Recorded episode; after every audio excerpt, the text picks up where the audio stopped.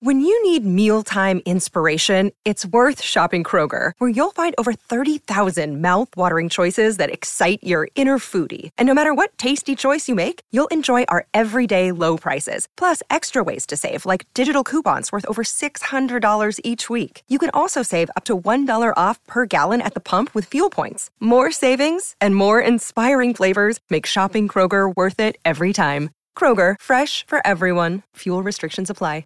This episode of Blue Shirts Breakaway is brought to you by you, the fans. That's right. Go to patreon.com slash Blue Shirts Breakaway today to get access to our BSB OTs, Discord, and much more. Support the show. It's how we keep the lights on around these parts. Today's episode, we talk about Alexi Lafreniere signing a deal. Somehow was not really any news because it's all the number we knew, but we break it down and what has to happen for Lafreniere this year to be successful. We have a lot of fun talking about Mamma Mia and much more. So without further ado, here's Mark Messier, who we continually slander on this podcast once in a while. Love you, Mark. I think. All right. Do you love it back? What do you think about the podcast? Okay, here we go.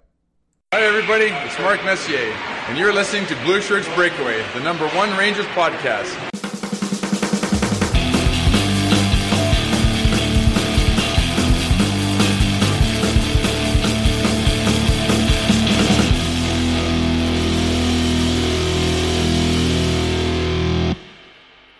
Shirt Breakaway fans. Welcome to the Blue Breakaway. I am your host, Ryan Mead. I'm here with my co-host, Greg Kaplan. Greg, say hello.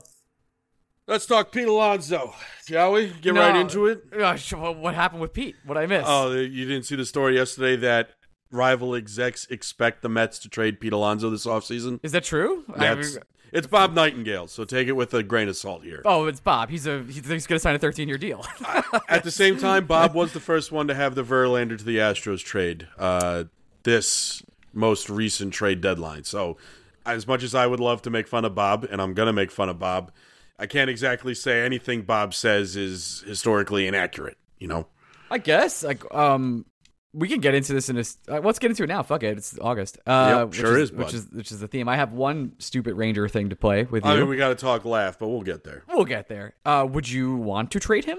No, I, I, I think I've been consistent in this point. Um, I was definitely consistent in this point with Degrom. Now, listen, if Pete doesn't want to be here, so be it. That's what happened with Degrom, where it just became clear he didn't want to be a Met anymore, and you know, can't blame him. Uh, I, I, Yeah. I saw and was here for all of his Mets career. So if if Degrom took one look around and was like, "What the fuck am I doing? I'm out of here." I get it. Uh, I I just I'm a legacy guy. I believe in the importance of legacy, and I think ah, everything you hear and see and understand from Pete is he understands legacy as well. And listen, I don't know if Pete Alonso is going to be a Hall of Famer. Um, Uh, he's got to hit a lot of lot more home runs in order to do it. The threshold for a first baseman to make the Hall of Fame is so absurdly high that you know, if Pete, for whatever reason, didn't play baseball anymore, it- it's a hard no. And a lot of things have to go right. I think a lot of things would be easier for him if he stayed a Met, just because, again, that shit matters. Like, I think people look at Paul Goldschmidt differently because he left Arizona. I do. I, I honestly believe that. I think is there, if he didn't go to St. Louis, like say he went to I don't want to say the Padres, like No, since- say the Padres because they're a team going for it, and yeah, I, he went to a legacy franchise. At He did. He did. and he he left a non-traditional franchise in order to do it. So I don't think he gets dinged for it necessarily. I think he would get dinged on the Padres, big time in his legacy. Yeah, I just I don't know where Pete would go that would be worth it for him. Not everyone can go to Texas. The Dodgers have no interest. Why would they? They have the best first baseman in baseball already. Um, San Francisco, I could see. Yeah, they're going to be involved in every. We're just going to keep saying San Francisco for everybody, huh? Uh, yeah, Like, but I could see them like going like getting Ohtani and Pete and being like, "This is our plan for the next ten years." Yeah, I Here it get that, but I mean, again, Pete's a Florida guy, so he's going to want to go West Coast. yeah, Pete went to Florida, man. I don't know what to tell you. He, he is know. a product of Gainesville. Well, uh, the Rays would never. I mean, they might they might have the money now, but they would never. They would never do it. Yeah, I don't know. I, I, I truly believe in legacy, and I just don't think Pete has ever said anything that makes me go, oh, I guess he doesn't want to be a Met. Um, I just think it means more. I, I I've said this about Kreider too, where if Kreider had left the Rangers for the Avalanche, Uh, before Which was on the table. Yeah, at the 2020 deadline, before the world stopped and everything changed, and you know, life as we know it forever evolved into what it is today. I, I I think Chris Kreider would be viewed as a guy that had a really productive, really good career. Definitely got his name on a cup if he went to Colorado. But I don't think I think the narrative of Chris Kreider changes because he's going to be a lifelong Ranger for the most part. it does. Uh, unless, unless, and stay tuned for our bold predictions episode, uh, coming out soon, uh, in a couple weeks. We recorded it yesterday, by the way. Sure did. So if, any, if anything changes, I'm excited for people to hear about my weekend I had in four weeks. it was funny because I asked you if you wanted to save it for tomorrow. You said no. No, no, no. Um, oh, I do have a second talking point for today, though, but we can do it at the end. I have one. I have, I have one uh, here that I think is a little interesting. Uh, Sure. just a little, very little. Okay. Uh, you and I started our, our podcasting careers on a little website called Reddit.com, which oh, has since shit, we sure did. Which has since gone to the pooper. The shits? Uh, yep. Well, because they destroyed all their apps, and I've uh, it's made me very upset. I still use it to follow a couple things, but the Ranger Reddit is how we kind of got started, and Mm-hmm. I, I don't use it nearly as much as I used to. Uh, actually, almost never over the past year and a half or so. But I'll check time to time. Yeah, I'm just not on Reddit. I used to be Reddit used to be one of the five websites I had open during my Yes. day, and now I can't even fathom the scenario in which I'd visit Reddit.com. They w- ruined a lot of it. They ruined the entire experience, new Reddit, etc. I'm sure some people like it, but whatever. Uh, this is where I think this point comes home. Lafreniere last week signed a two-year, $2.3 million contract finally with the New York Rangers. Uh, I have sorted stories by the month on Rangers Reddit. Which place do you think Lafreniere, the only legitimate Ranger news, is actually in in the top stories of the month? Seven. Yep. it is, yep, it is seven. No, number one is Chris Kreider ties the knot. Congratulations. Number two is a picture of Henrik Lundqvist, and then number four, and I, you want to take a guess because you're never gonna get it. Is it us? It is. It, nope. It is a picture of Method Man at center ice, All right. the of Wu Tang Clan fame. So that's Uh, like of Hard Knocks where- fame, he was on Hard Knocks this year too. Is that true? Oh yeah, Okay. he, he had a whole thing on Hard Knocks. Congratulations to Method Man. Keep getting those checks, my friend. Uh, but yeah, Lafreniere, Lafreniere signing a deal, the actual only real Rangers news over the past month and a half, seventh place for the Mm-hmm. That's top of the month. Because no one cares. That's interesting. I, I mean, it was inevitable. Um, let's have the La- Lafreniere conversation now. I just want to warn you that after the break, if or if we don't have a guest, we're going to have a very long conversation about the 2008 acclaimed hit "Mamma Mia" because I got thoughts. Um, but anyway, Alexi Lafreniere, shall me? we? Yeah, no, no, no. Buckle up. We're going there, buddy. I'm sorry. Okay. I, All right. I, I have questions. I've never seen Mamma Mia. Is that That's bad? fine. That, Okay. No, I last night was a first for me, and I think you would admit I'm the movie guy between the two of us. This is true. I had a great time with it. We're going to talk ABBA. We're going to talk everybody. That's called a tease in the industry. We're going to talk meat and potatoes right, right, now with do, Alexa let's do. Lafreniere now. Yeah, we talked a lot about this on BSBOT. Not to plug ourselves, but to plug the shit out of ourselves. Um, BSBOT. It, it's great. Good content. Good stuff. it's extra content you didn't need that you probably like sometimes. Yeah, and I was in a car driving in rain, dealing with New. York I mean, look, traffic. the the dedication we have to our Patreon followers is Uh, it's un- it's unmatched. second to, second to none. It's crazy. Um, Lafreniere. It, it's I think it's one of those sigh says it all. yeah it, well because it it truly truly is one of those situations where if I said what else is there to say everyone understands and probably would appreciate it and we'd all move on I I'm just going to reiterate points we said on BSBOT um this isn't really a 2 year contract this is a 1 year contract it's it's a make or break. We we throw the term around make or break, do or die seasons a lot. I don't see a scenario where Alexi Lafreniere and the New York Rangers relationship continues after this year unless there is tangible evidence that a step forward was taken. If he simply repeats his season last year, not even even not even including the what happens in the postseason. Obviously, if he has a godsend of a postseason, it doesn't matter what he does in the regular season. But if Lafreniere doesn't stick at right wing in the top six, if he remains the third best option the Rangers have on the left wing, if he can't crack into their top power play unit, if he if the Rangers don't create a well-rounded secondary power play unit, if Alexi Lafreniere continues to just score 15 plus even strength goals and 35 plus even strength points, Alexi Lafreniere is just not going to be a New York Ranger next uh, in 2024. This is just not. It's not going to be good for the Rangers. At some point, it's diminishing returns on their investment in terms of what they can get in trade. And it's not going to be good for Alex Lafreniere, who at that point it's going to be clear he needs to go somewhere else to reach whatever ceiling it is he needs to reach. and to make the money he's expecting to make in his career. And that I think that's the one thing that we've we kind of spoken about in the past, but gets lost. He can see all those other first round picks sign these big contracts.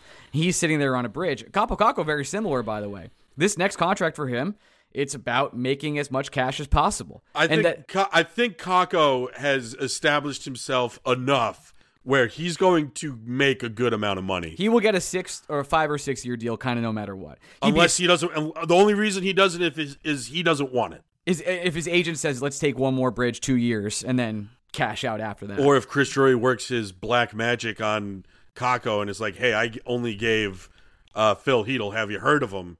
A four-year deal. So why don't you take the same, sir?" Kakko taking a four year deal would be a criminal for him. Uh, it sure would, but NHL agents, buddy. I guess. Uh, but Lafreniere has has to look at all these other people getting paid seven million dollars plus, and he's on a bridge thinking my potential is being ruined by the New York Rangers, an organization that has not given me the ample opportunity. Uh, and when they have, it's been out of spite, and it's been out of uh, media criticism. And my my former coach didn't coach me, and I'm in a bad position. So because of that, you, you disagree? No, but I think you can. If you wanted to look glass half full, it seems like Lafreniere has never lost the confidence of Chris Drury. So Ever. you could you could say, and Chris Drury, I'm sure, said in negotiations, like, "Hey, man, I had a decision to make where I was either going to be Team Gallant or Team Lafreniere, and I hope that I firmly prove to you, Alexi Lafreniere, that I am Team Lafreniere. I fired a coach who wasn't working with you, almost specifically Alexi Lafreniere, because you can make an argument." Gerard Gallant, wow, I am not going to defend Gerard Gallant. I want to make this abundantly clear Yes, before I go don't. down this road. Please. But Kaapo Kakko grew under Gerard Gallant. Clearly, I, I don't think he grew offensively that we all expected. But Kaapo Kakko is such a good, solid, well-rounded right winger that you and I and everybody listening to the show doesn't have any hesitation to say this guy is not only the best right wing option we have, it's hard to fathom them having a better right wing option. That's an honest to God statement. We're not using hyperbole. It's true. Kaapo Kakko as a number one right wing on a team with Stanley Cup aspirations, that sounds like a winning formula to us. And part of that is because he took massive steps forward under Gerard Gallant. Filip Chytil took massive steps forward under Gerard Gallant. Now, whether you want to say those steps forward were done in spite of how Gallant was using Chytil, I think that is not necessarily unfair to do. But the argument remains that Filip Chytil, in those two years under Gerard Gallant, is truly a better player and firmly a player involved in the Rangers' long term future. Where, again, think about how we were talking in regards to Chytil when Gallant took over. He was fodder in a Jack Eichel trade. We didn't feel great about it, but we felt fine because you were getting Jack Eichel.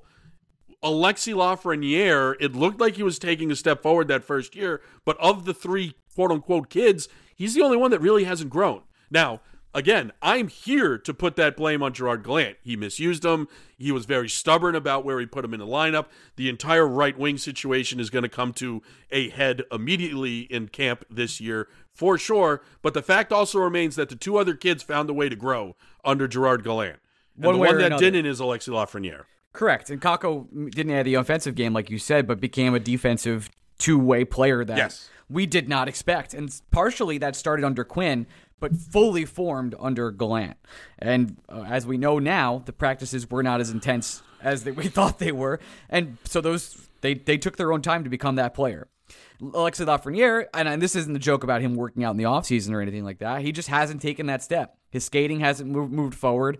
He has not been the dynamic passer we all expected him to be. He's not been the playmaker, whether he's been given the opportunity or not. I think I think one of the our, my favorite points we ever made in the show is that sometimes you have to force the coach's hand to say, I can't believe you're not putting me in this position. And if there's never been a, a point where I, I've looked at Lafreniere and said, you know what, he deserves power play one time. I'd almost always, gun to my head, say Chytil or Kakko should be on power play one before Lafreniere. despite the pedigree that Lafreniere has. And I actually don't think it's particularly close. So he's never forced the issue, but he also hasn't taken the step. And that's part of the reason why he got that bridge. Now, that's a good thing for the Rangers to uh, have the ability to give Alexi Lafreniere the bridge, but now he needs to actually step up because after this, paying him is going to cost other pieces. If, if he broke out the way we thought he would, paying him this time around would have had to cost serious other pieces on the roster. not sure Chytil would still be here. Maybe they wouldn't have signed Trocheck.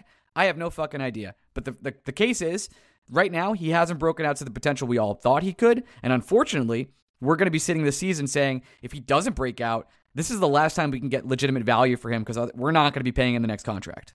Exactly. And again, you could also make a, a, an argument, at least you and I would make the argument, that the best thing Alexi Lafreniere could have done for himself in terms of maximizing future salary demands is by taking the bridge because simply put, again, we keep talking about this cap spike. It's coming. It's going to happen.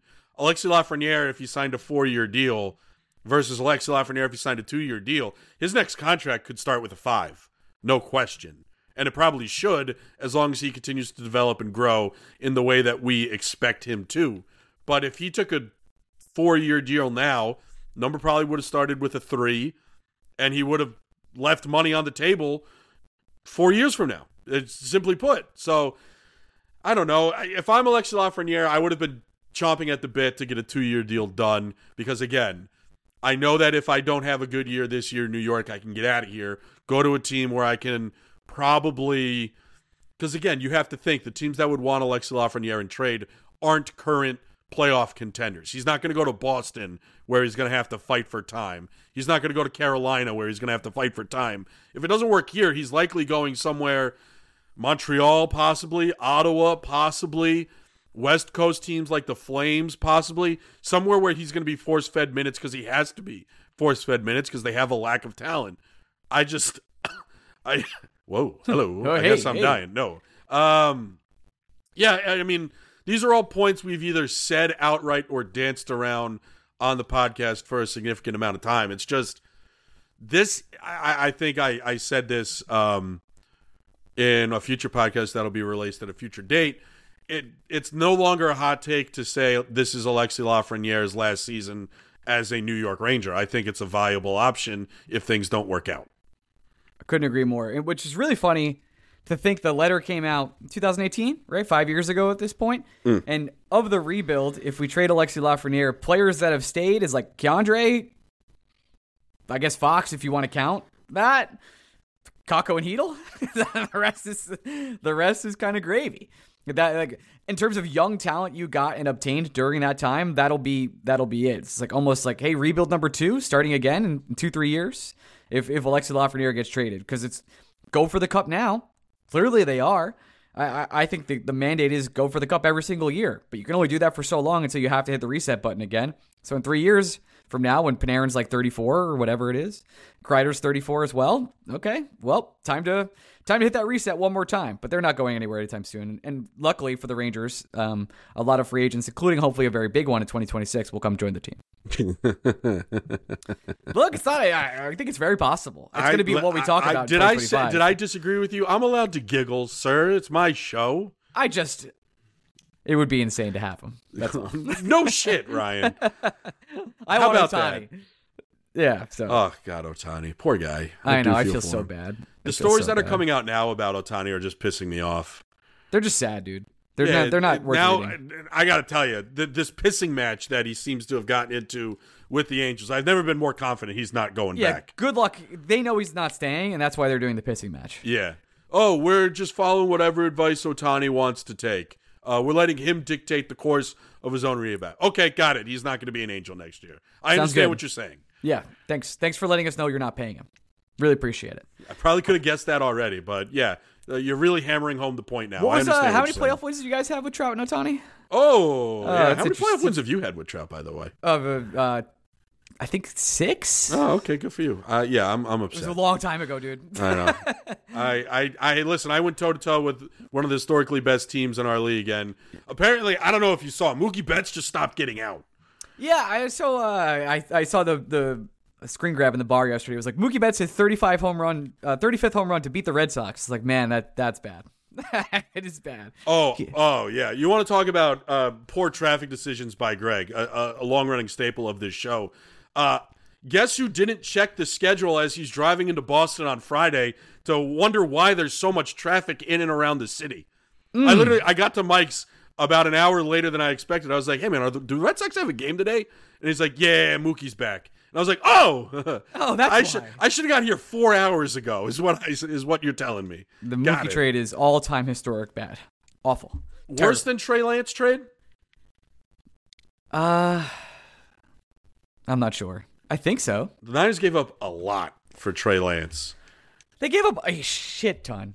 Uh, but Mookie is like a perennial all star. But then you also you, you it's not only what the what the Niners It's different gave in up. baseball though. Like that's Wh- your fucking guy. Yeah, but I mean, like you look at what the Dolphins were able to do with the assets they got for Trey Lance, and it's like they got Tyreek Hill, they got Jaylen Waddle, they got an offensive lineman, and they got another first round pick. And then Mookie you Betts add is on every kid's wall in true, Boston. true, but also adding the fact that the, the Niners, by simply taking Trey Lance, also didn't take Micah Parsons, Jaylen Waddle, Kyle Pitts. They likely Ja'Marr win Chase. a Super Bowl if they do the right thing. I, Yeah. I agree. Yeah. Uh, which, yeah, that hurts. But you know what else matters a lot? Having Mookie Betts for a fucking decade, dude. He's a perennial MVP candidate who is likable and the face of your franchise. Cool. Uh, you're bringing up some interesting points. Uh, I mean, if if they would have just given the money they get money they gave to Devers to Betts at the time, Mm. like you'd rather give it to Betts. It's not close. Yeah, I'd say so.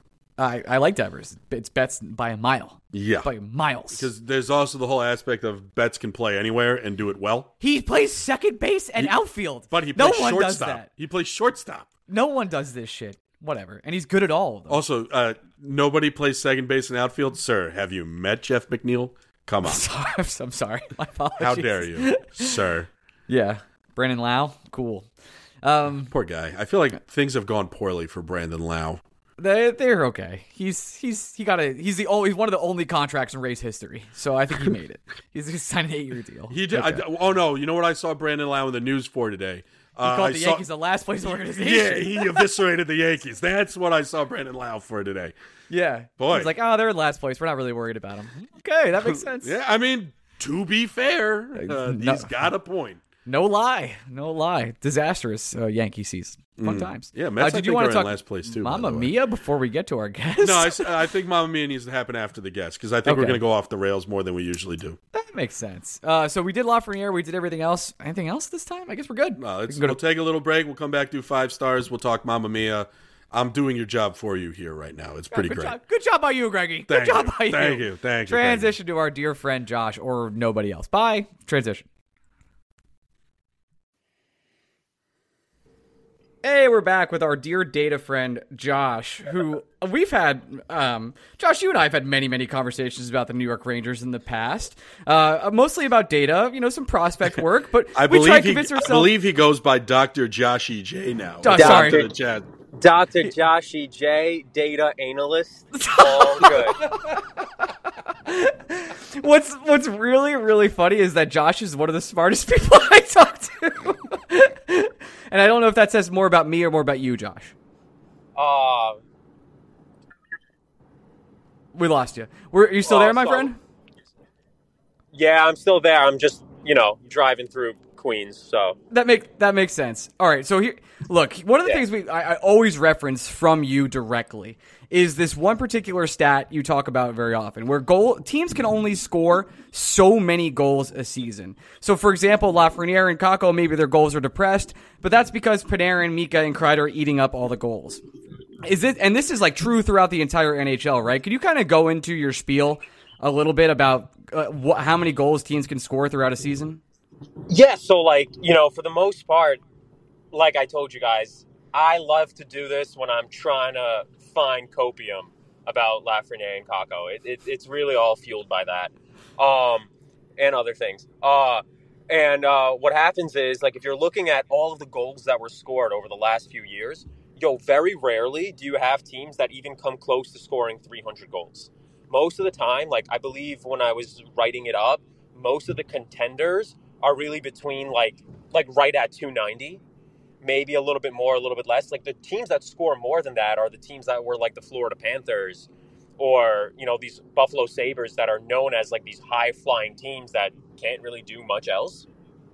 Um, so the way I was looking at it is like, okay, you know, like if we think if the Rangers are a contender, they would probably have to score between 280, 290 goals. And I think at even strength, that number is maybe around like 180, 190. I forgot what I wrote exactly. But if Panarin and Zibanejad are playing on two separate lines and they're both capable of 100 points, and Lafreniere and Kakko are not contributing to those points at all because they don't play on the same power play unit, they don't play on the same line. You know, how many goals do we really expect them to score it, becomes tough and it's not you know it's not it goes beyond even just being like oh let's compare them to other third liners or other this or other that you have to compare them to players that are being used similarly both in terms of ice time and deployment but also how many how much are they being leaned on to score right like there's some third lines that are super sheltered that get a lot of the goals right like seattle had that really really good bottom six line with I, I you know i think sprong and tolvanen had played on different lines but you know those are guys who could score goals, but that's because they needed that third line to score goals. So that's mostly what, you know, that whole spiel is all about. And, you know, if we really start to break it down, you know, the game is 60 minutes. You're probably on five on five, maybe 45 minutes, maybe less, right? Like, maybe to be totally honest, both teams have what, an average of like three, four power plays a night, you know? So, yeah, okay, like 45 minutes or so yo, if Lafreniere and Kakko end up not spending time with Panarin, not spending time with Zibanejad, Adam Fox spends times with those guys. They're, you know, the guys that they're fucking stuck with, you know, are like Trouba, Schneider, and the revolving door of seventh defenseman. You know, like they're they're constantly sort of strapped in both in terms of potential to score and who else they're playing with. Like just playing with Adam Fox alone would probably boost anybody's point totals by 15, 20 points you know. Well, this this essentially boils down to the the, the Lafreniere of it all comes to the biggest talking point we've been saying for probably the last seven months. Is this guy going to be able to stick on the right side, play second line right wing along with Alexi uh, Artemi Panarin and what we hope to be Phil Chytil? And is that going to give him the natural boost offensively that he needs? Where we're not relying on him getting 15 plus points off the power play in order right. to get to that 45 point mark. But that that's the question we've just never been able to answer, either because Gerard Gallant didn't want to answer it, or Gerard Gallant was shielding Alexi Lafreniere from the criticism about not being able to do it.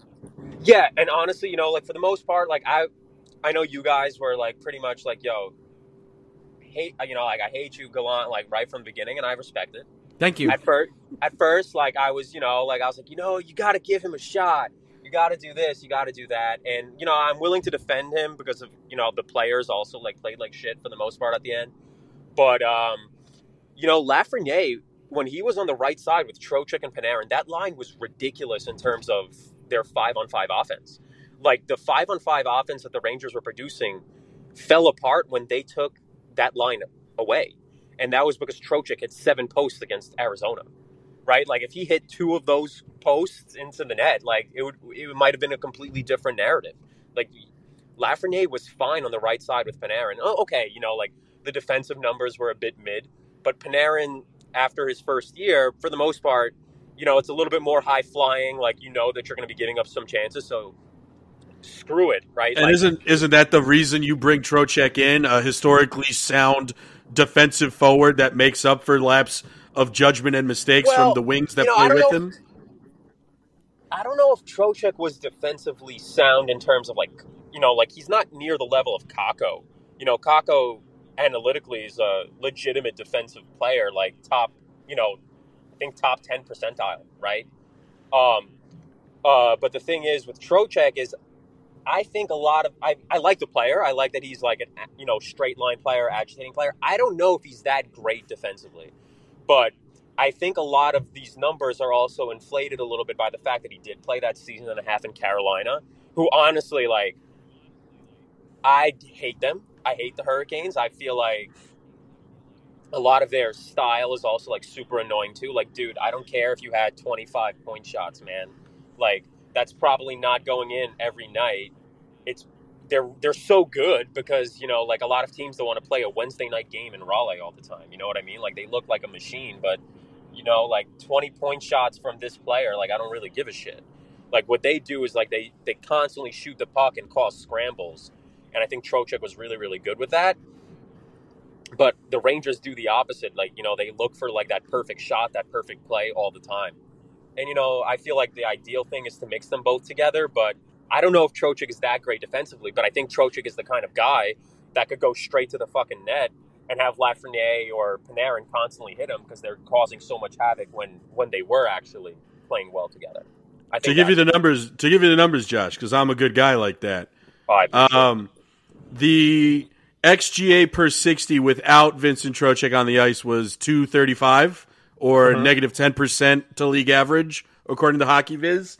With Trocheck on the ice over 1,200 minutes, uh, the xGA per 60 was 242, which is negative 7. So, not a stalwart defensively, but more than capable of holding his own. Oh, absolutely. You know what? Honestly, I was I was looking at it too. Like the Rangers' defensive numbers, I think last year on HockeyViz was really, really good. Yeah. and that's with and that's with the revolt. Their problem is that these pieces of shit, bro. Like they always try to go for that backdoor pass. Like after that backdoor pass wasn't working, they're like, "Damn, what do we do next?" I don't know. I don't know. Like if you look at their if you look at the heat map of where they're shooting the puck, it's you see it from like the back post on the right side, like they keep having Panarin or Kreider like trying to either tap it in or you know just send it through that way, or like you just see Jacob Trouba shooting like 15 uh, shots from that right point. Like We all know that. rip. That's like his that signature. little- Yeah, so honestly, like what they really have to do is be like, yo, we should stop that all the time, and Jacob Trouba should hit the net or stop shooting.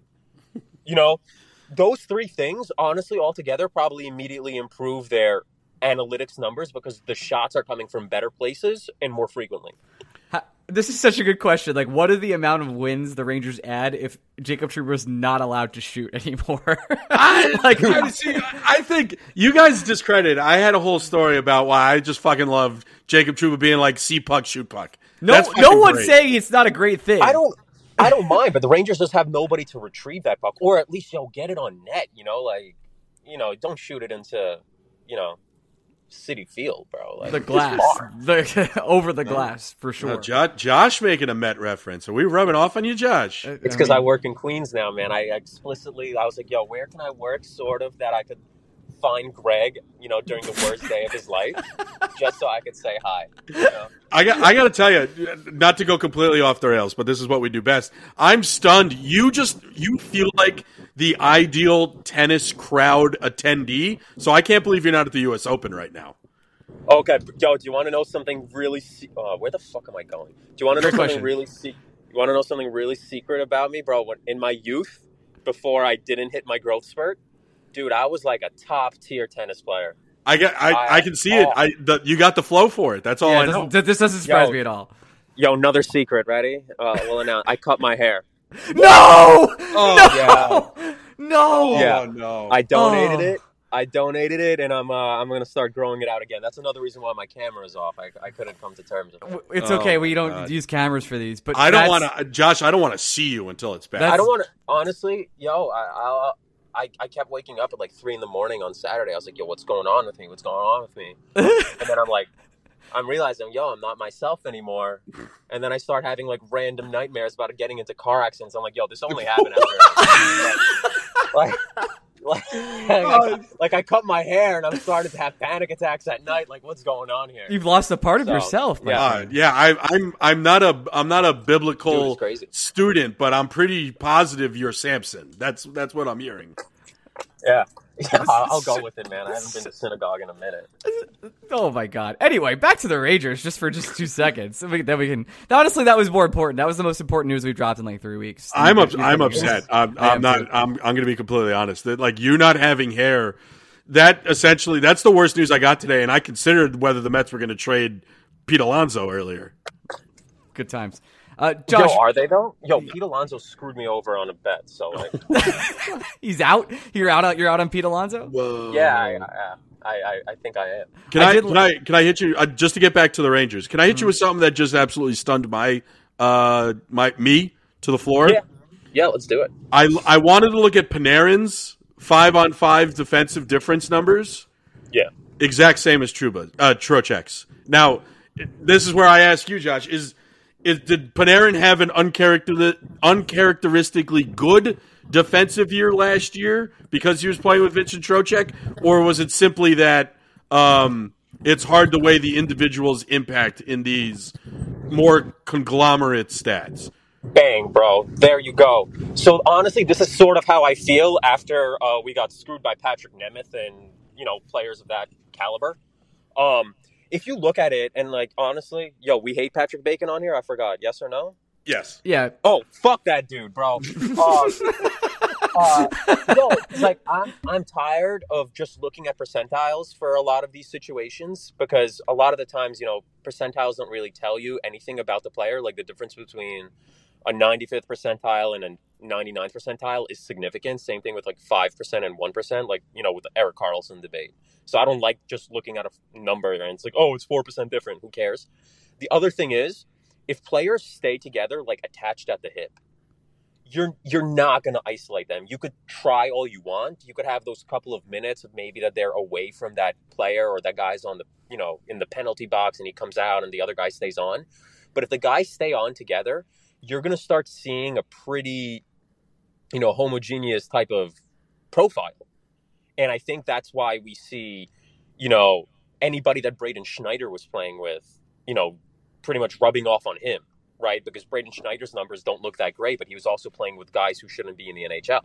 Constantly. So, and this yeah, is constantly, this is why. Ryan Strome got paid and looked like he had such an amazing advancement when he was playing with Artemi Panarin because he didn't play with anybody else the entire year. but on you know, but what, but with what Greg was saying, right? Like, I don't think I think Panarin is also underrated a little bit defensively. Like, I know I just said that usually his lines are a bit of like a tire fire type of thing, but that's because you know if you're you're generating a lot of offense, chances are you miss the sh- you know you miss a shot, it's starting to ring around, and Jacob Trouba, Schneider, or the you know the seventh defenseman boys, you know like you know they don't hold the puck in, all of a sudden you know don't so, you know, it, it becomes tough in that way. But I, you know, I do think Panarin and Trocheck as a combo has shown that it would work with Lafreniere and maybe with anybody else to the right of it as well. The question is about finding like that overall depth while still helping the kids out. Um, I will say that I so I've gone back to 21-22, a year in which Panarin spent the entire year with Ryan Strome.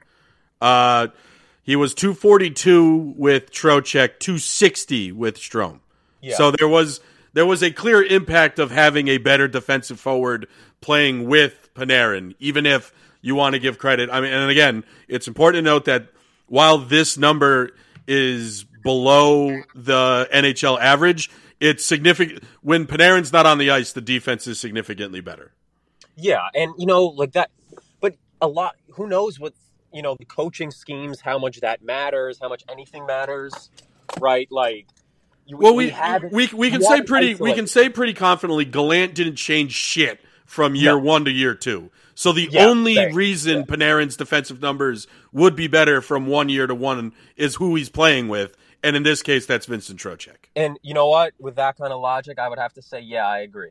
I agree. So, you know, if we want to say that Trocheck improves it to a certain extent, you know, I'm willing to say it, is, you know, one fifth of a goal every 60 minutes, which is essentially every four games on five on five. If he plays 15 minutes a game, does it matter?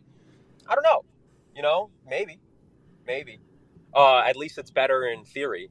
So that that's fine enough for me. Well, also, Uh, I'll give you I'll give you another theory just to just to say I did it.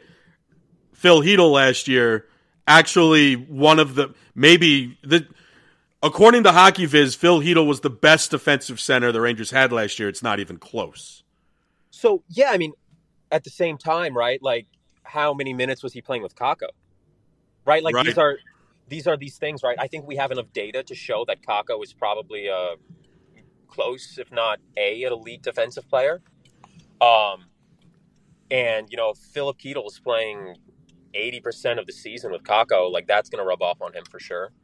Um, but I think Filip Chytil is developing in his own way too. Like, in you know, to be totally honest, he was probably you know, because he's so fast and he's so big, he was probably a really good option for defensemen to, uh, if they ever did make a short pass, which which they never did with Gallant, like at least break it out that way.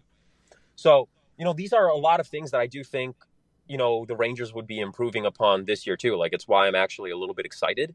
I think the kids will will need the puck on their stick, and I think you know based on like the practices that we saw from Hughes on Twitter, like those three random clips, um, and the fact that you know now, you know Schneider is going to be playing with a puck mover one way or another. It's going to be Gustafsson or it's going to be Jones, right? Like he's got options to make a short pass, and these guys can make you know better passes. Maybe the Rangers will be at with more structure will be in better places to receive pucks and break out better. You know, like I know we give them a lot of shit about not being a fast team, but you know, I also just started watching soccer because I want to bet on it. Nice job. Thank you. You know, uh, the fastest teams don't always win, right? It's not about oh my god, you know, that's it, they're screwed because the game is all about speed. It's not about speed. It's like skating wise, it's about decision making too. And if the Rangers are never in a proper position to make simple passes, or like, you know, how many times are you watching and you're like, dude, just how do you not catch that pass or how do you not make that pass? Like just breaking out of the defensive zone. Well that's There's because so they get trapped in the neutral zone constantly. Yeah. whereas the only person that can break the neutral zone and stop me if you've heard this before is adam fox. Everybody exactly. else cannot do it. Exactly. So you know you got to give you know miller a little bit of free reign right? Like let him go nuts with it. Like you know, small passes, break it out. Like they don't need to be blistering fast. They just need to make a couple of passes in a row and make the defenseman move and get into the zone. And then not try to always do these backdoor plays. Like, okay, I don't mind them doing it, but yo, if your team is 32nd or so, like I remember listening on like Valiquette's podcast on, on Arthur Staple, I don't know, whatever. Valley said it. But pretty much, yo, the team was 32nd, 32nd in the league in rebounds, you know? Like you can't be that good. I don't give a shit. You can't be that good. You can't have the amount of talent that they obviously do and be 32nd in the league on rebounds. Like something is not adding up. You're either not getting it or you're not shooting from a point where you could be generating the rebounds. Like it, it doesn't make sense. Hold on, let me let me add something to this. What if I told you they weren't coached? Yeah, that's it, right. That's what I'm. That's that's pretty much what we're implying. That they're not. They're just going for the. Which I get it, right? Like they're going for the high danger chances, which I agree with. And you know the way I the way I see it, and this goes back to like shitting on the Hurricanes, is like, yo, you could shoot 10, 10 shots worth ten percent of a chance. Like obviously they're worth lower in the NHL, but let's say that ten shots with a ten percent chance of being in the net, right? Or would you rather shoot two shots at a 0.25% chance of being at the net? So even though you have a 50% chance on one end and a 100%, you know, on a, on a one expected goal on the other end, because those 0.25, right, like those quarter shots, more likely to cluster with a goal than, you know, a 10% shot, you're probably going to see more conversion. And I think that's what the Rangers do. Like they constantly go for these really, really good shots. They don't get a lot of them. They don't get a lot of the really bad ones either. But because they have the skill they convert on them, and that's why we see them be like, oh my god, they don't generate any offense, but they're still like in the top half of the league in goal scoring, or you know, they always have guys that are high producers, which is another reason why I think Kakko, Chytil, Lafreniere have struggles in scoring because, like I said, you know, there's only 290 goals, and about 200 of them are already pretty much covered by Kreider, Zibanejad, Fox, Panarin. Yo, how many goals do you expect them to score? Like, what's there. I also wonder sometimes if the Rangers do themselves a disservice because how many times have the three of us uh, and anybody listening to this podcast made note of the unrelenting offensive pressure the Rangers kid line typically puts on an opponent, constantly traps them in their own defensive zone, unable to get the puck off their stick, simply wearing down their opponent. And then more times than not, we transition from this relentless offensive zone attack to what was one of the most passive fourth lines in the entire NHL, which essentially allows an opponent to catch their breath. And it's oh. as simple as again, Gerard Gallant one one comes before two, comes before three, comes before four, whereas a different head coach you could put your fourth line out whenever the hell you think your team needs a breather and needs to get their foot off the gas, but wouldn't any other team think to put their more skilled offensive players out after the kids because you're playing against a weakened opponent? Yeah, absolutely. Like it, that, you know, that part didn't make sense. The fact, yo, how many times were they putting on pressure, right? And the puck ends up going on Ben Harpur's stick, right? Like they make all this pressure, they grind them down, they bring the puck back up to the point, and it's like a floater. Like who gives a shit? Who cares if you just held the puck? uh, At least in terms of shot metrics, right? Like, because remember, all of our analytics today is based on entirely was there a shot event, right? How many times do we see the Rangers holding the puck in the zone for seconds, right? 30 seconds, 45, a whole shift, like not just the kid line, right? And then they don't get anything out of it. By the shot metrics, it doesn't matter, right? But but by, but by actual puck possession, like you know, maybe there was a little bit more credit there, and they couldn't really get it going, or they couldn't activate the defense enough.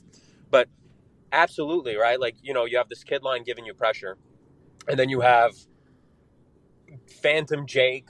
Uh, who else was an awesome player that we got to see? Johnny uh, Brodzinski, a lot of Jonny Brodzinski. Oh, a lot of Jonny Brodzinski, man. And you know what? Yo, part of me wonders if that, you know, if that's because like they wanted to trade for him back when he was in LA when we were first starting to rebuild. If you remember, like they were always scouting like the LA Kings minor league team, hmm right? And if, and I was looking at it, I was like, yo, the Rangers love themselves some Americans. Who's the only American college player on the LA minor league team? And it was Jonny Brodzinski. I was like, oh yeah, they're gonna trade for this. Oh my god.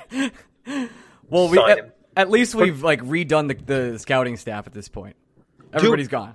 yo, he's his contract expires next year. Do you? I think they bring him back. I think you know if they give him like another two years, he could be like a six-year Ranger if you really think about it. Brzezinski? Yeah, like if you really think about it, like he's this is I think his third or fourth year already. That's how I know we're in August. That's crazy, dude. That's crazy. Like Jonny Brodzinski would be like a longer Ranger than Pavel Buchnevich in terms of seasons. If you I'm gonna kill it. myself. Okay. um, uh, I think we've ta- we talked a lot about the defense, and I think you've kind of hit on this enough. But I, I think the Rangers are notoriously a terrible five v five team, and you're so you're saying like they're not actually a terrible five v five team, but the metrics think they are. Correct? Is that am I am I interpreting that correct? After breathing in all the copium, yes. Yes. But, uh, okay. But no, I mean, what I'm saying is like I think they are terrible in generating shots. But the question is, why are they doing it, and if it's something that could be resolved. So if the problem is because after they grind everything down or they c- control the puck, they bring it back, and unless it's Adam Fox with the puck on his stick or K'Andre Miller, it's not going anywhere. Or it's like, yo, they're just refusing to shoot, right? You know, like there's a lot of chances where they don't get the rush chances or like the rebounds, man. Like if you really think about it, just shooting the puck and then having three whacks at it in front of the net is worth so much in terms of because it's right in front of the net. If you really think about how much how these anal- how these um, models are calculating the expected goal likelihood, yeah, dude, like you know, six inches away from the net is going to be worth a hell of a lot more than wherever the hell they're shooting it from at even the top of the circles. Do we So do we you know, think part of this is like, hey, one of our strategies for scoring goals is we're trying to shoot pucks at Chris Kreider's stick, and part of that leads to less rebounding? I'm just, just bullshitting here. Well, maybe on the maybe on the top line, right? That might explain why Zibanejad doesn't have that many five on five goals. Like that that could be a nice little theory there, right? Like I'm willing to but you know, these are the things that I think we still have a lot to grow in terms of the analytics movement, right? Like there's so much that we could really get to in terms of the events and in really like we're doing a really good job in painting a probable picture, assuming that everything remains the same that year to year, game to game. But you know, we saw it with our own eyes that yo, if you really saw how the Rangers were playing, like the first even like ten games, right after they before they started to like completely have the wheels fall off, they looked great. They were generating offense in multiple ways, on the rush, on the rebounds. If you could literally, if you go on ho- like if you go on Hockey Viz and you do the time lapse, if you have the membership, if you do the time lapse of the Rangers five on five offense, you could literally see it fall off a cliff in November, like November 10th or something. But before that, you're looking at it, you're like, yo, this is a cup team. Because they were generating that much offense so uniquely. Every line was doing it a different way. So, you know, it's one of these things where if the defense is able to activate well, if they're able to break out well, then I think you immediately get a lot more offense generating that way. And then it's just up to the players. I mean, I think they have the pieces to really do a lot too, right? Like going back to what Greg said with a fourth line that was a filled with nobodies. You know, as long as Bonino is still alive and he's not like suffering from anything else, you know, including like being old, you know, you know, they're fine, right? Bonino's an awesome defensive player. Gaudreau will be, you know, serviceable there unless he's called up. You you pop VC on there, VC and Bonino by themselves will be a sick, sick, sick defensively used fourth line. So let, us talk training camp as as we wind down here. I, I I think some of the reasons why people aren't as jazzed heading into this year compared to the years previous, not just the fact that the Devils kind of worked them in a seven game series. It's also that there aren't really fun questions looming yeah. over this team coming into camp. Like the most important questions that need to be answered are essentially can Alexi Lafreniere stick on the right wing? Is Blake Wheeler going to be playing in the top six? Will Erik Gustafsson get something out of Braden Schneider's game that was lacking last year? Will Phil Chytil win outright the 2C job? And as soon as we are done with those four questions, there's really nothing else to ask. There, there aren't like there aren't roster battles that we need to pay attention to. The Rangers did a really good job of getting in so much depth that we're not having a discussion about who's the 12th or 13th forward. Uh, totally. We know who the backup goalie is. We know who the seventh defenseman is. A lot of things are settled. So, is this, in your eyes, a, a one, is this a good thing? And two, of those four questions, Lafreniere, Wheeler, Gustafsson, Schneider, and um, uh, Chytil, which of those four is the most interesting and important question to you? So I, you know, I feel like you know, Laugh, Wheeler, obviously Keel, Trocheck are so intertwined, and a lot of it goes back to that Lafreniere, Trocheck, Panarin line, because depending, like I think we know that Kreider, Zibanejad, and Kakko should probably stay for now right? And you know that's the other thing. Like I don't mind like them switching lines up throughout the season too. Like it's 82 games. Like it's a pain in the ass. But you know, like if Trocheck, Laugh, and Panarin were that great offensively, I'm down to try that again. But that uh, then essentially forces what Chytil and Wheeler to be on the other line, which could be really fun too, because Wheeler is a good playmaker along the boards, and Filip Chytil's super fast. So I think you could really work with both of them for the entire half of the season and see what happens. Switch it up, right? You, you go 20 games with one line, then you go 20 games of Chytil between Lafreniere and Panarin, while you have Trocheck with Wheeler and you know whoever else was that third line guy, and you just keep rotating it until you see what works. Ideally, both of those situations would be great because like you could sort of get the logic in it. Wheeler is not a goal scorer; he's a guy who will set them up and and he sets them up off of the boards. So you need a guy who drives straight, and both Chytil and Trocheck could do it. So I think you just hope that whatever happens, you have you know you have Lafreniere and Chytil with more minutes because you want to see them reach that next level in their career, and you're okay with Trocheck just being like this 50 point guy because that's sort of around his value and around his contract anyway. And if Wheeler is just setting him up, that'd be great. Like if if, if you're in that situation, that team is probably hitting that 290 goal mark if we're being totally honest. It, it, looks good, you know. Like if if you're looking at the team, like I think we're upset because they got dummied because they looked so dominant the first two games. Like they, it's not even that they got dominated by the Devils. They literally let you know the foot off the gas. Like the Devils got killed by Carolina. You they know, did. they like, got absolutely destroyed. Like just win one more game on accident. That's it like you know like they won so many games on accident. If you know if they won game seven on accident we would have pretended nothing happened and we would have moved along. Plus we would have been assholes on twitter which would have been fun but would, you know. would have been the best. Uh, since then we've just been a sad lot a real sad lot all of us. Yeah and i think you know i think that's i think that's the biggest problem. I think it's just like the way that they got out. You're like yo i can't get excited about it. yo the team is way better than it was at the start of the last year. You have wheeler instead of blake. You got you know bonino instead of reaves like the team is much much deeper, and like their 13th forward, whether it's Pitlick or Belize, are really good players. You know, at least for what how they're used. Like if you look at it, not even from the one to 23, but like the one through 30 players, like yo, they could call guys up and probably be fine. You know, like Mackey's better than Hajek. You know, like a whole lot of stuff's going on. Big bar there. yeah, right. Like, I think they're fine. I think the question is like how quickly could they get things to gel So maybe not having any real training camp issues or competition makes sense because Laviolette could be like, all right, we're just sticking with this line. Let's give them 20, 25 games. Let's let them ride. And then, you know, if something's not working, you make the switches after. But I think it's pretty good. You know, like, I think there's a lot of potential there to be successful, especially if they could start moving pucks out better. Like, if we see that a system lets that happen, then I'm, I'm like totally fine. I think they'd be great. Final question for me, Josh. It's about Laviolette, actually.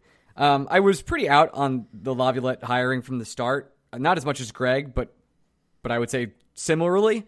And all the other coaching staff hires that they've hired have given me a lot of copium, a lot of hope myself. Totally. Where, where it's like, oh wow, they're really taking this seriously. They're they are legitimately trying to change the culture.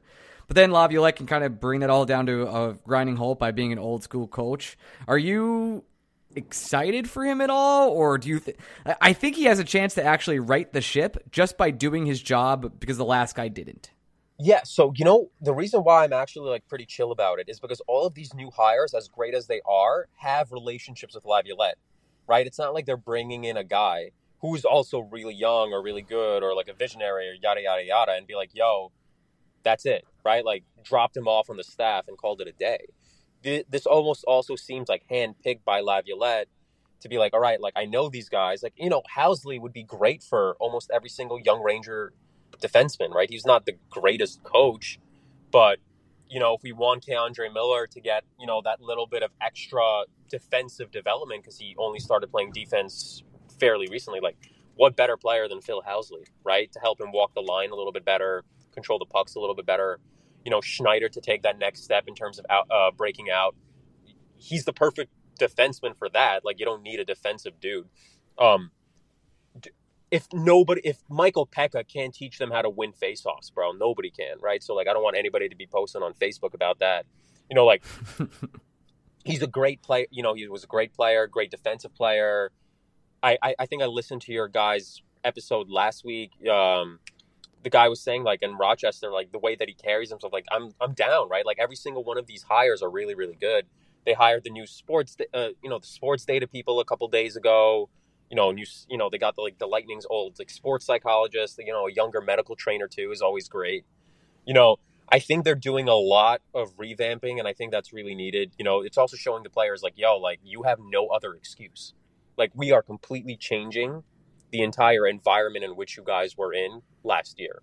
Like even the you know the health stuff, like that's a that's a big deal, right? Like every single one of these players have to now meet new medical professionals and like learn how they treat certain things or how they deal with certain aspects of chronic pain and healing and all of this other stuff. You know, the kinesiology stuff too, like the massages, everything, everything. So like everything is completely different and I think that'll actually really help this team that's both locked in in terms of contracts and the fact that a lot of them have been together for such a while. So I think like shaking it up that way with these newer minds might be might be really fun. I mean, you know, also like Laviolette's teams aren't horrible; they're just fine. And but he also, you know, like we have a lot of talent on this roster, and hopefully he just does enough that once it's playoff time, hopefully that they're ready to actually turn it on. You know, it's it's one of those things where we were talking about the team, and like you know, Fox was mentioning it, like oh, they just wanted the playoffs to start last year, and then they couldn't turn it on after they had the two game lead, right? Like they couldn't keep it going because it's all it's all a mental thing. You you got to train yourself for it, and like you got to get ready to like meet that pushback. And if Laviolette's job is to scream at them and like train them in that aspect of it, like keeping them sharp, while all those other guys help like set up like the drills and the schemes, I think it's a perfect combination, at least for now. And you know, obviously they could always fire the guy. Who cares? Dolan has money. He does. Josh, cannot thank you enough for calling in. This was uh, in one of the better Ranger conversations we've had in a long time. so, I, you guys made my commute back a lot easier. I appreciate it. oh, of course, of course. Um, people can follow you on Twitter or X or whatever. No, they can. I probably don't check my follower requests anymore, but we'll see. no, they can't. Um, but I'll eventually talk about Josh's what whatever Josh is saying. I'll talk about. How about that? That work? yeah, that that'll work. Yeah. All right, sick. Josh, we love you. We'll talk to you guys later. See you, dude. Hey, we're back. All right, let's do uh, some five star questions. We have a couple, uh, and then we'll get into the Mia. is what I'm calling it. You got to stop putting the in front of a shortened Sorry. version of the thing you want to say. The it's just Mamma Mia. Okay, Mamma Mia. Here we go again. Uh, so if, if you want to leave a five star question, you can go to Patreon, go to our Discord, go to our five star question channel, leave them. We will read them on the show as we do every single week. Uh, this one's from our dear friend Tom Ertz, who uh, is one of our longtime supporters. The Rangers hiring of Laviolette very much suggests they essentially have entered a cup or bust window. Didn't we answer this one already? Oh, we did. Yeah, We did. we sure This did. was- I think I- last week. I got tricked because we read it the afternoon. Nice job. This is for Jets Rangers. Hypothetical number retirement follow up. Okay. With the middle ground Greg mentioned last week, Rangers create a ring of honor, Oh a step just below which player's number should stay retired. Okay, uh, this is. I don't want to really even answer the rest of this. Like, I don't. It, at this point, it's like either you're retired or you're not. Yeah. what's what's the fucking difference? So nobody with the name Chris Kreider could ever play for the Rangers again. Yeah, he like, says IMO. It's only one, two, seven, eleven, and thirty, and the rest get ring of honor status. Here's my thing though. Um, why would Mark Messier get retired number status and not Ring of Honor status? Because he because he was on a newspaper and he said, "I guarantee we'll win a cup." Yeah, That's why. I mean, to be fair though, like Richter and Leetch are your number retirements from '94, and Messier, I get it, but he's kind of like the substitute teacher a little bit in this regard. I think he's kind of just like the happy to be here guy in my I eyes. think we're like one of the lowest people on Messier which is good because he introduces our podcast every week. He does, yeah. We're the host on him as like as a ranger. I think of most people, and I, I know it's blasphemous. Yeah, everyone's like Mark Messier was a legend, and then you and I come around and we're like Mark Messier kind of sucked as a Ranger. he was like, I mean, he was good, but he wasn't. Mark Messier is an all-time NHL player. He holds Sure. a lot of records. I- He's I just- unbelievable. Ryan and I will continue to beg you guys to go back and watch that hat, guaranteed hat Go watch trick the game. guarantee hat trick game. the and- goals kind of sucked. they don't kind of suck. They- There one's an empty netter, and two of them are kind of like oh, little tap-ins that are very like, uh, okay. Yeah. All right. It's not like Mark Messier like went, you know, he did like a, a Michigan or something. Like, yeah, Yeah, Like, Mark Messier didn't take the game over. It just so happened he scored three goals. Uh, Brian Leetch is the answer. Brian Leetch Brian is Leetch. the king. That's all I know. Unbelie- Go back and watch the series. Brian Leetch is unbelievable in every single game. Going back and watching that series is why I bristle anytime someone says, you know, Patrick Kane, best American-born player of all time. Brian time. Leetch is ridiculous. Brian, he doesn't Brian slow Leetch down. is Brian Leetch is better than everybody. he doesn't have he doesn't have the cardio conditioning that today's players have, and somehow he's still playing like forty minutes a night, Mm. a pristine defense, and scoring hundred points. he's fucking disgusting. Uh, all right. Uh, this is from our. I don't know if you saw this. If Fitz, our dear friend Fitz, posted it. Oh it was, no! no, it was Is it the something Kevon Looney related? It was not. Uh, it's it was who are the best four athletes you've seen in person? Oh, okay. Uh, I think I answered the question, and one of them actually was Mookie Betts for me. Oh, uh, I wow. Jesus I- Christ! Make it a Mookie podcast. Why don't I you? know. I, well, I saw him like beat the Yankees. Like I think he, uh, I think he went four for five with two home runs and just like stole a couple bases. It was an unbelievable performance. Mm-hmm. Uh, but overall, it's been like I don't know, like him. I got the chance to see Gian, uh, Giannis in person. That was, um, by the way, he's very fucking good. What? And then I know, right? And I saw Darrelle Revis the uh, the year he was incredibly good as well. I don't know. Anybody else is kind of like Henrik Lundqvist? Okay, that's the Hank's, answer. Hank's in my four. Degrom's in my four. Yeah, he has to be. Um, I never saw Degrom in person. well, you you missed out on some fun fun viewing and, and entertainment there. Um, boy, it it it's hard because you're trying to like I'm. I wouldn't count the young Aaron Judge I saw when he was in low A baseball in Savannah. So similarly, I wouldn't count Mookie Betts when he was in low A baseball playing. I saw a lot of fun people uh, when I lived in Savannah, and I kind of missed that. Um, let's see, Hank Degrom. We've seen McDavid in person, so I'm putting McDavid up there. I, I do think what he does is different and special.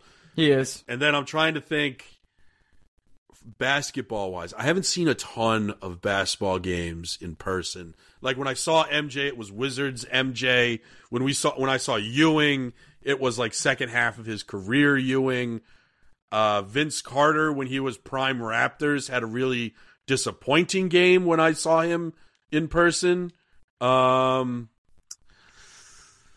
Sheesh. I don't think I've seen any good quarterbacks. Like the Andrew Luck game that I saw was a really bad Thursday night football game down in Jacksonville. So I'm not going to say Andrew Luck. Um, you know what? I'm going to say Carlos Beltran. Hey, I- there's a good one. Yeah, I think people sleep on him. I, I to this day, Beltran, I think, in my humble opinion, um, took so much shit as a great player. One because of what happened at the end of 2006 National League Championship Series, which again, not Beltran's fault in my eyes. It shouldn't have even come down to his at bat for it to matter. But then two, he was one of those guys that made everything look easy. That it looked like he wasn't trying. The way I can recall two instances where Beltran leaped up, robbed a home run off someone's bat at Shea Stadium, and because he was so nonchalant and smooth about it, that it looked like a routine catch. And it wasn't even one. This is back in the day when a Sports Center top 10 fucking mattered. And it wouldn't matter. even sniff the top 10 because, again, he just made it look too easy. I truly think Beltran is in my top four. That dude was special, special. And he's going to be a Hall of Famer. And Met fans are going to have to come to terms with the fact that he's likely going to wear a Met hat in the Hall of Fame. I, I don't know how else to explain this to them. There's just uh, an ambulance outside my house. That's Oh, I thought it was outside my house for a That's second. good, good podcasting. All right, hope everyone's okay. Yeah, they're coming Uh, to get me for my Carlos Beltran take. It's this is a new. Uh, this is from Bretley. This next question. It's a lot of names, so Oh, boy. Uh, good times. Knowing the NHL is primed for a huge cap jump next year, which is following the 2024 UFA. Which of the following 2024 UFAs is getting the worst contract? Bear with me. I typed the list out. Stamkos, I would say not the worst contract. Nylander, probably getting a good contract. Probably a contract he deserves. Shifley, possible. Gunsel, Gensel, Gensel. Getzel, I fixed myself. Bertuzzi, Teravainen, Marchessault, Lindholm, Zook, Shea, Alec Martinez. Not that. Definitely not that. Uh, Ta- um, Tanev, Montour, Fleury. I think, uh, to answer your question pretty bluntly, I think it's going to be Bertuzzi. I think so too. Because people Show's on there. He he might get overpaid. Yeah, but at least like Bertuzzi, he does. He's just like ah, he's a he's an old fashioned gritty hockey playing paper, sandpaper hockey player. He Like, might get a seven year contract that's like eight million dollars plus. Oh and yeah, he's like he's getting that. more money than Kyle Okposo, which was a really bad contract when Kyle Okposo got it Yes, because he does he does the he does the things on the ice that a score sheet just can't pick up, and I'm like, okay, all right, Cool. I get Very it. cool. I understand. I I understand the words that are coming out of your mouth. I I I, I hear what you're trying to say. It's that he's an asshole and you like him for it, which is fine. But I don't think that makes a good hockey player. Um, yeah, I think it's going to be Bertuzzi. I think he gets. I truly believe he gets a no less than seven years somewhere. Uh, this this is a good question from Stinkface McPoop Lightning. Mm. Chris Drury in the calendar year of 2023 acquired Tarasenko, Kane, Motte again at the deadline. Re-signed K'Andre Miller for 3.8 million. Re-signed Filipino for 4.4 million. Reportedly at the time of this post, re-signed Alexis Lafreniere for 2.3 million. Scooped up Blake Wheeler, Jonathan Quick, and Nick Bonino on free agency day. Got all his business done in one day. And I know that season hasn't started yet, but he's to, uh, to say he hasn't been the best GM in 2023, but it's safe to say he's had a hell of a year so far. Uh, yeah, I think Chris Drury has been one of the better, better GMs in the sport. I- think he finished in top in GM voting last year, as well. He's getting, he's building what is what, what we've always kind of wanted, which is that quote unquote lightning culture where guys take discounts to stay, and Filipino is one of those. Uh, I K'Andre Miller's don't a discount. I would love to have a conversation with Phil Chytil's agent. I don't understand why he did it. I'm very happy he did. I don't get it. Um, K'Andre rightfully took the bridge, and he's he's expressed multiple times that he's wants to get paid for his family, as he fucking should. Mm-hmm. Uh, but the rest of everything Chris Drury's done, uh, and actually, I think we can go to uh, Leszek's question, which is right after this, and we can kind of joint these together. And Leshik asks, with the multitude of different front office and behind the scene hires, do you think Drury has a much longer leash from Dolan than we might have initially thought? These are great hires for long term success and development, which I, I feel would be less of a priority for Drury if he was worried about being canned in the next couple years. Um, no. To to answer it bluntly, um, no GM should be making moves because they don't think like Chris Drury should be making moves assuming he's going to be here for 10 years, even if that's not the case. That's how I want my general managers to act. If my general manager was acting on a year to year basis and wondering whether um, they're going to keep their jobs, that's how you trade all your future first round picks for also rans. So I, my hope is that Drury, the goal with a, a successful GM is one part want him to build a winner right now, but two parts want him to change the mind and attitude of my owner for the situation in which Chris Drury is not here. So I want if if it doesn't work out with Chris Drury and Drury gets fired at the end of this year, my goal and my hope and my dream is that Drury did a good enough job to imprint on James Dolan that analytics and a built out front office is a better recipe than just hoping the dude with the cigar is going to whisper some sweet nothings into your ear. Um, but no, I don't. I, it's James Dolan. I don't think the leash is all that long. I think if the Rangers crash out in the first round of the playoffs, much like they did this year, I it's hard for me to see a scenario in which Chris Drury, if that's not strike three, it's strike two, and then we're we're on the countdown. I think we're on the countdown if this year is a total disaster. Uh, I, I, I think Chris Drury is doing all the right things. I think he's trying to build his own culture, put all of his own people in place from every single part of the organization. Anybody who had former thoughts will never know what happened with Ramsey, so I'm not going to even speculate. But it is part partially that he's changing every part to be in tune with what he's doing. He's a very calculated guy. He's well liked around the league for how calculated he is. Um, I've never heard anything particularly but great things about the way he treats people in, in terms of relationships and, and, and management. But was it, do you disagree? No, I just wonder how many people were in the room when uh, Drury was said to be great and awesome and uh, like two. Probably like Uh, two. yeah, and I think one of them, you know, you know what I, you know what I mean? Like, it's, yeah. Makes sense. yeah. Uh, I'm not, two- listen, two, could be two people nice. who might not think Chris Drury's so great are now working for two different organizations. True, true. And listen, all I'm saying is I know enough people from Trumbull where Okay, you've been into it. You've, yeah, you've yeah. You've all I'm saying is there's a two-faced nature to those people. You know what I mean? he uh, Chris Drury is at least for for what he's done tried to ingrain himself as much as possible to make himself less fireable. But that will not matter to a man who will fire anybody. yeah. That's it. James Dolan fired John Davidson like twice. Yes, and he was right. But John Davidson is incredibly likable and everybody loves him. But he was right to fire him twice. Yeah, I mean, John Davidson is so likable and everybody loves him that John Davidson had the balls to go out there and be like, "My boss is a fucking idiot," and feel confident that he wouldn't get fired for saying it as much. And he did. And then he did. And he did. Well, that's been BSB. That's all we got. Well, what do you mean? It's sir. Oh, sorry, Mamma Mia. Here we go Mamma again. Mia. All right, so what was the topic? Go on. Okay, so the premise you're familiar with the premise of Mamma Mia, right? Not really. Okay. Amanda Seyfried, 20 year old, about to be married, unsure of who her father is, finds what I can only describe, Ryan, and this is the toned down version of it. Uh, her mom's sex diary.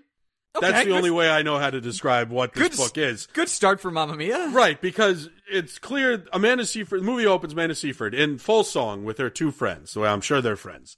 Uh, is uh, finds her mom's diary and what at three different instances in this diary around the time in which Amanda Seyfried would have been conceived. Meryl Streep writes the words, and one thing led to another. Dot dot dot. So this book is Meryl Streep's sex book. That's all Cool. that you need to know about that. Nice. Here's my here's, here's the big first problem I have with this movie. Meryl Streep, one of the most beautiful human beings that have ever graced Earth. She turned 40 at one age and stopped aging thereafter. However, it's made clear throughout this movie that a big reason why Amanda Seyfried doesn't know who her father is is partly because when Meryl Streep got pregnant, she was thrown out of the house by her parents, which to me signifies Meryl Streep probably was knocked up sometime between the ages of 17 and 20, right? Like, you have to be young enough where it, your parents could actually throw you out of the house. You have to be reliant on your parents for housing. And I think once you turn 24, if your parents throw you out of the house, it's because you're a bum. That kind of deal. You know what I mean? Yeah, sure. So I'm here's my problem. Meryl Streep at the time of this filming, I think, was in her fifties. Am I to believe she's 38 in this movie. Um, should I look up Meryl Streep, Mamma Mia? Y- It was 2008. Okay, I believe I- she was. I guess so. I'm looking now. Uh, there's there's a lot going on here. Uh, this is a terrible podcast. She was. she was 59 uh, when Mamma Mia was released. Wow, she was 59 in 2008. 59. And again, her daughter that is about to be married, who doesn't know who her dad is, is 20. So if you're telling me that Meryl Streep was kicked out of the house at 39 by her parents because she was pregnant, that's more Okay. about Meryl Streep than it is Seems- about anything else. Seems reasonable. So, so my question is: Is Mamma Mia a better movie if Drew Barrymore plays the Meryl Streep role instead of Meryl Streep? Someone I- more believably that's late thirties in two thousand eight. this is one of the most Bill Simmons takes you've ever had in your life. like, I think, and then she also has two friends that were apparently bandmates. The Meryl Streep was the lead singer of a punk rock band. This is what I'm led to believe. Um, Okay. but again, her bandmates are equally comfortably fifty. So, is it a better movie if it's Drew Barrymore with her bandmates J Lo and uh, Beyonce? Cameron? Yeah, I would say no. I was going to say Cameron Diaz. okay. Yes. Because I think question. 2008 J Lo, you can get her in a movie like Mamma Mia, a I- musical with J Lo. Come on, I'm sort of confused by this whole conversation. I'm like, what am I doing? I don't know anything about Mamma Mia. I know ABBA. Like, I know how like they just have hits. Yeah, shit oh bangers. But for, and I, I want to make clear, incredibly enjoyable movie. I think everyone should see it. But again, I'm stuck on the fact that Meryl Streep's playing the mom to a 20 year old who the entire thing is like, I wish I knew who my dad was, and Meryl Streep is just like comfortably 60. She's 60 years old. Okay, Yeah. yeah. Not maybe not the best casting. Maybe we maybe we did something better. Also, Uh, at some point, Colin Firth is one of the three questionable dads, and had, I, I, I might have to go back and watch the movie because I'm pretty sure I'm usually paying attention to these kind of things, and we just get to a point in the movie where Colin Firth essentially announces he's gay, and now I'm just confused. How did that happen? Where did we? How did we end up here? Is what I need to know. I do not know. I do need to end the podcast though. This, this that's been talking Mamma Mia with my friends. Okay, uh, we will be back with BSBOT later this week, and uh, we love you guys. See you then. Bye. Hey, it's the end of the show, so I want to thank our NHL Insider Club members for making this show possible, along with the rest of our Patreons. But I like to mess up all these people's names at the end of every single show, despite reading them a million times. I always mess it up. Seems almost impossible at this point, but yet here we are. Adam Cassidy, Adam Cohen, Adam Cortullo, Adam Linder, Adam Keach, Alex Flynn, Al- Alex Carter, Amber Cohensberger, Andrew Ronner, Anthony Gray, Anthony Motoro, Anthony Terragata. Why did I do that? Tana Greta. Why, Anthony? I've been messing up your name so much recently. Reading is so fundamental and hard. Ben Waters, Ben Weber, Ben Lomayer, Bill Olson, Bill Rattel, B- Brendan Lackos, Brendan Magnum, Brett Granger, Bre- Brett McGinnis, Brian Doyle, Brian Doherty, Brian Gallagher, Brian Mallon. My brain just stopped working. Again, I know all these names by heart at this point. Brian Farrell, by heart, meaning I can. I never mind. You get what I'm saying. Cassidy Roman, Chris Finelli, Chris Harris, Chrissy Giselwin, Kari Damage, Daniel Delaney, Daniel Dezen, David Siegel, Dennis Dice, Darian, Eric Stagg, Garrett, Garrett Reynes.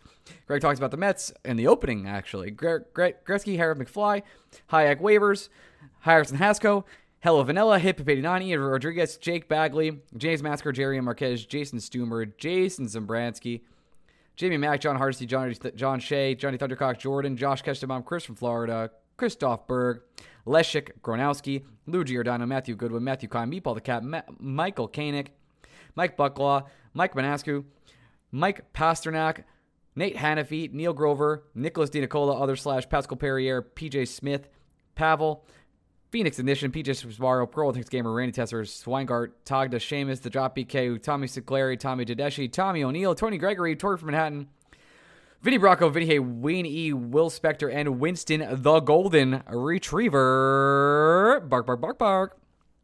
Thank you all. Uh, so we pre-recorded some episodes yesterday. We will be releasing in the following weeks. Uh, the September 12th episode will be our 12 bold predictions, and the 12. Did I say 12 bold? Why did I do that? Dude, my brain is so weird. 10 bold predictions. And then we will be releasing Good Hangs Part 3, where Greg um, does a number on me, I would say, uh, on September 19th. And that will return on the 25th. Um, so I'll be back from vacation at that point in time. On the 26th, we and we will record. I will be jet lagged out of my goddamn mind. But we will have actual Rangers hockey to talk about because it's September 24th. The preseason has started. We could overreact to literally everything, and you could join us for that moment. So, love you all. Thank you all for listening. It's been a long summer. We are almost there to actual hockey. And hopefully, what I can only imagine will be a fun season. Right, guys? Right, Rangers? Okay. Love you guys. Talk to you later. Bye.